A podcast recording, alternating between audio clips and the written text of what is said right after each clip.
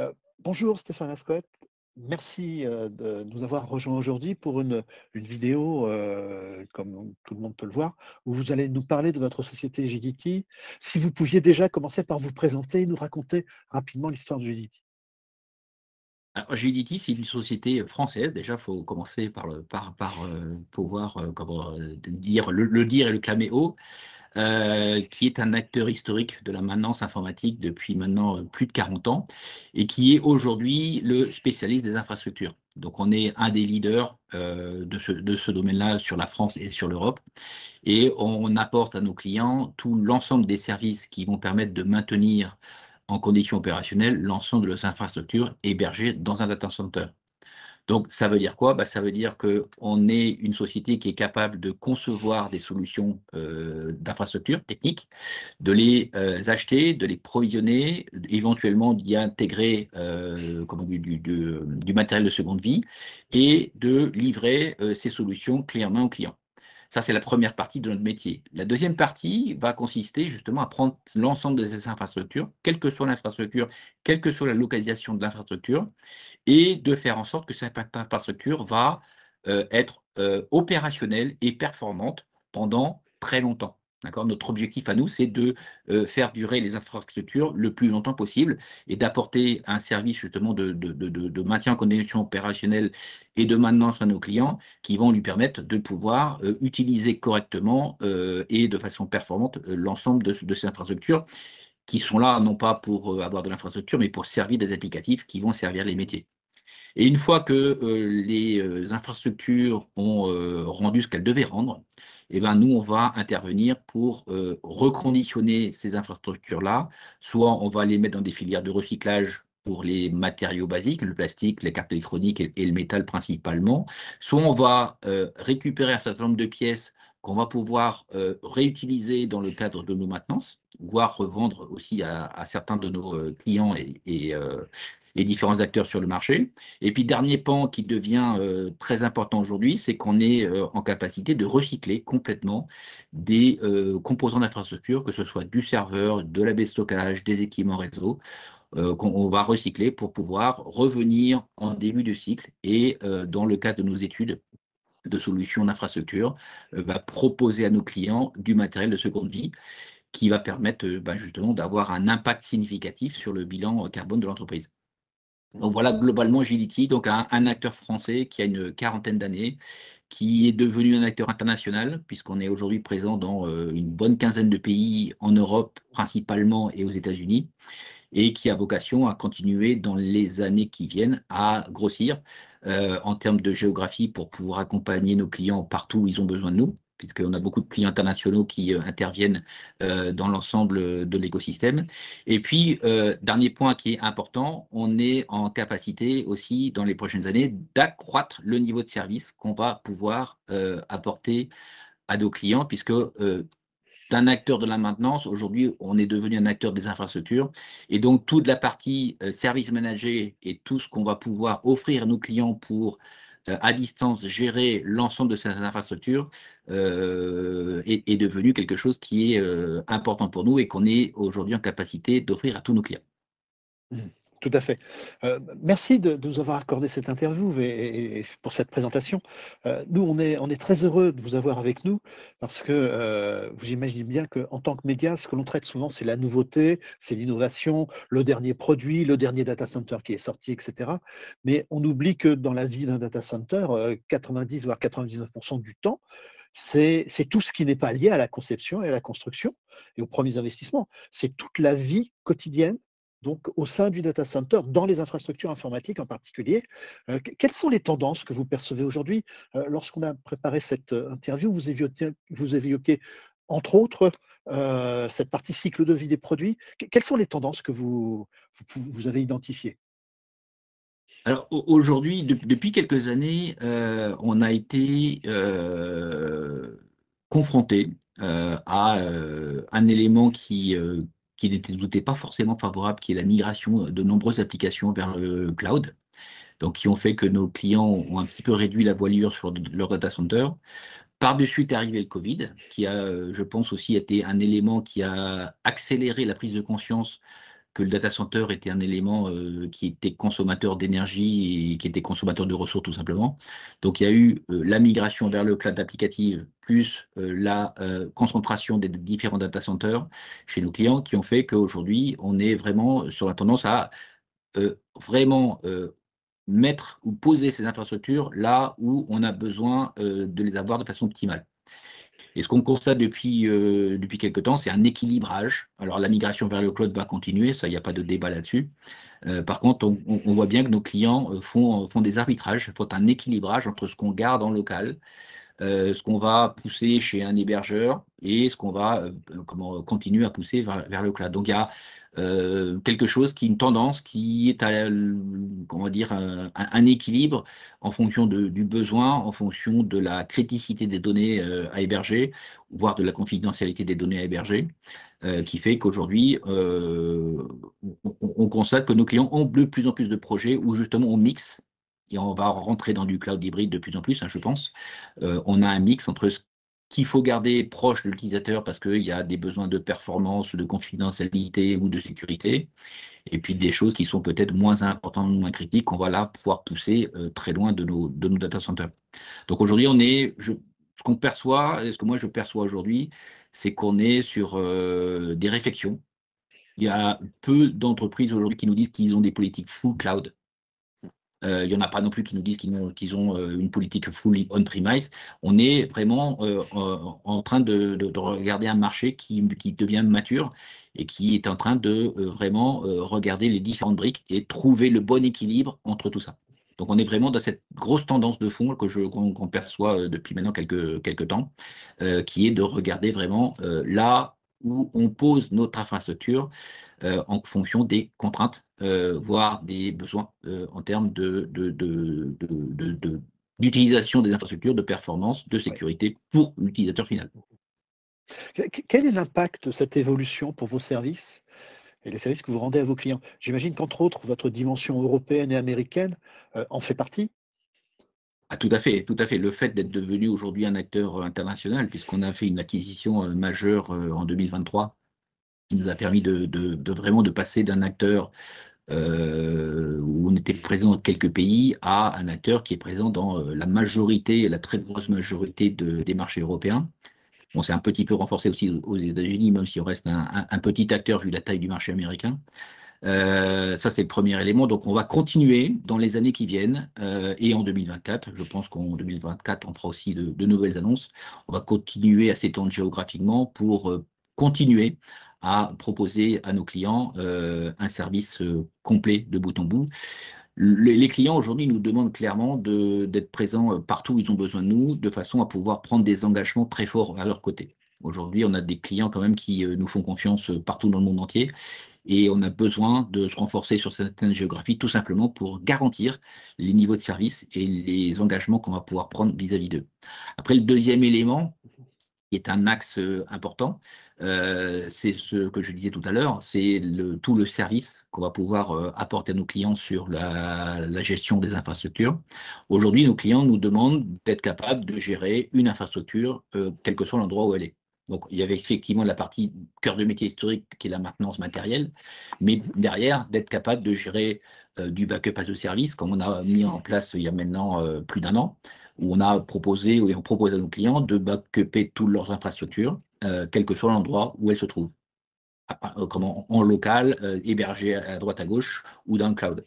Et on continue comme ça à étoffer nos, services et de, proposer à nos clients un service complet sur les infrastructures qui vont de la maintenance matérielle jusqu'à l'exploitation et l'administration de tous les composants de l'infra. Donc le serveur, le stockage et et le, et le réseau. Et donc, d'être en capacité, et pour ça que Gility, c'est l'acteur euh, aujourd'hui de, de, la gestion des infrastructures, parce que notre objectif à nous, c'est de proposer un service de bout en bout, clé en main, pour gérer pour un client, euh, quel que soit l'endroit où se trouve son infrastructure, euh, un service complet. C'est-à-dire l'administration, l'exploitation, l'évolutivité, puisque tout ça, une infrastructure, ça, vit beaucoup. Donc, d'être capable d'accompagner l'évolution de l'infrastructure euh, au niveau de notre client, et puis comme je dis tout à l'heure aussi, la partie maintenance. Mmh tout à fait. Euh, parlons très rapidement de l'IA qui vous savez que la vague nous a envahi, heu euh, toute l'année, 2023. E e est-ce que nous, on le voit et c'est pas fini en effet. Alors on on le voit par quelques annonces sur les grands acteurs du data center qui nous disent qu'ils vont prendre en charge, heu, les infrastructures. On sait que c'est pas simple parce que ça nécessite de passer sur, heu, de nouveaux systèmes de refroidissement et cetera. Heu, est-ce que c'est une Mmh. tendance que vous percevez également chez vos clients? Ou est-ce que ça reste quand même quelque chose qui est très, que l'on pourrait présenter comme marginal? Populaire en termes de, je dirais de communication, mais mais où en fait on on a du mal à voir les les entreprises qui évoluent dans ce sens? Alors pour pour moi, l'IA, on y on on on est dedans, c'est le début. Heu, je pense que tous les acteurs n'ont pas le choix que de regarder, heu, ce que va pouvoir leur apporter l'IA. Heu, je pense que c'est une tendance de fond qui démarre, qui va, de mon point de vue, s'accélérer fortement. Nous d'ailleurs, on on on on s'y prépare, nous en interne, puisqu'on est en train de en 2024, on va lancer des initiatives pour regarder ce que peut nous apporter dans le cadre de notre métier à nous, le l'IA. Puisque, heu, il y a quelques années, on avait essayé de lancer des activités de maintenance préventive. Heu, c'était un petit peu tôt, on n'avait pas forcément les briques qui nous, heu, permettaient de le faire. Ça fait 10 ou 12 ans maintenant qu'on engrange tous les incidents qu'on rencontre chez nos clients, en attendant justement, de mettre en place, un système qui va nous permettre, de récupérer toutes ces données-là et d'apprendre sur, heu, 10-12 ans d'historique, et de trouver des cas de des cas de figure, simples à mettre en place et je pense que l'IA va nous apporter quelque chose là-dedans. Donc ça, c'est sur mon métier à moi, heu, de gestionnaire des infrastructures, il est évident que l'IA, heu, va pouvoir, heu, m'apporter beaucoup de choses, en termes de proactivité, en termes, comme aussi de simplification et de voire d'automatisation de certains processus. Après derrière, pour nos clients, bah oui, on commence à voir, on commence à avoir des machines qui arrivent. On commence à avoir des systèmes qui se mettent en place. Ce sont des systèmes qui sont très consommateurs en énergie parce qu'on a on va rencontrer, heu, sur chaque système, heu, un certain nombre de GPU et la GPU, GPU consomme un petit peu d'énergie.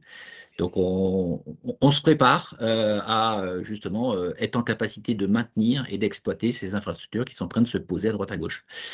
La tendance de fond, je pense que tous les clients sont un peu comme nous en interne heu, en train d'étudier ce que va pouvoir leur apporter l'IA. Donc heu, la démarche est lancée, heu, tout le monde va regarder à un moment donné, si ce n'est pas déjà fait, quelle va être la stratégie de chaque entreprise pour pouvoir, heu, ben, regarder ce que cette nouvelle technologie va, nous apporter. Et il va falloir en parallèle, regarder comment on minimise l'impact, environnemental de ces nouveaux systèmes, puisque ce sont des systèmes qui sont extrêmement consommateurs en énergie. Heu, il va falloir qu'on regarde, heu, comment on va pouvoir apporter des solutions qui permettent de, heu, minimiser l'impact de ces composants. Et nous, on est en train de justement aussi regarder à nouer des partenariats pour, bah, essayer d'apporter quelques réponses. Mmh mh. Tout à fait. Ce qui d'ailleurs, heu, nous amène à la dernière question que je souhaitais vous poser dans ce 1er interview, qui est en fait, heu, comment vous prenez en compte les démarches RSE de vos en de vos clients? Voire comment vous allez vers eux pour également les faire évoluer dans ce sens? Alors nous, on est, comment le dire? On s'est aperçu en fait, dernièrement qu'on était, très, très RSE depuis 40 ans. Puisque notre cœur de métier, c'est de faire durer les composants électroniques. D'accord? Qui sont hébergés dans les infrastructures informatiques. Donc notre cœur de métier est très RSE en fait. Et donc à chaque fois qu'on utilise g Ility, bah, quelque part on améliore sa note RSE.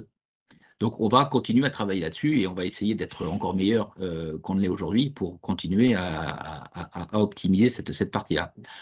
Après derrière, on a, heu, nous, heu, décidé nouer un un partenariat avec un data center qui est très green, qui est une une structure qui s'appelle Nation Data Center qui, heu, dont le concept m'a beaucoup séduit dès la 1re rencontre, heu, puisque, c'est un un data center qui est, au cœur des villes, au cœur de de l'environnement et qui, va permettre d'optimiser, heu, tout ce qui est produit par un data center, en particulier la chaleur fatale. Donc comment on va pouvoir avec eux, heu, comment justement, heu, faciliter la réutilisation de cette chaleur pour pouvoir, bah, chauffer quelque chose à côté du data center? Et donc on parlait de comment de d'intelligence artificielle, on parlait de GPU. Euh, bah, effectivement, l'association avec Nation Data Center euh, peut nous amener demain à, mettre en place et à mettre sur le marché des services euh, dont l'impact carbone et l'impact environnemental va être de ce fait-là réduit puisque euh, la chaleur qui va être mise en place et l'infrastructure qui va être designée euh, dans ce cadre-là va pouvoir repartir dans un circuit de chaleur euh, que je vais appeler fatal et réutiliser à côté pour bah, justement faire des économies d'énergie sur du chauffage d'un équipement, d'un équipement ou d'un environnement tiers. Donc, on est vraiment dans cette démarche aujourd'hui, côté Agility, de regarder comment on peut se servir de ce qu'on fait depuis très longtemps, pour l'accélérer, d'accord, pour continuer à être meilleur sur cette partie-là, et comment on peut se servir aussi de notre savoir-faire et de notre euh, comment euh, de notre historique pour euh, mettre en place des solutions, alors qui ne seront pas complètement neutres, hein, puisque c'est aujourd'hui très compliqué, voire aujourd'hui je, je, ne je ne vois pas trop de solutions pour pour pour être neutre sur cette partie-là. En tout cas, des, des solutions qui ont un impact le plus minime possible par rapport à l'environnement. Donc on va, accélérer cette, ces éléments-là pour justement nous nous permettre d'être plus, euh, euh, respectueux de l'environnement et apporter aussi à nos clients euh, un service qui va leur permettre d'améliorer aussi leur impact carbone. Mmh. Mmh. Tout à fait. merci Stéphane.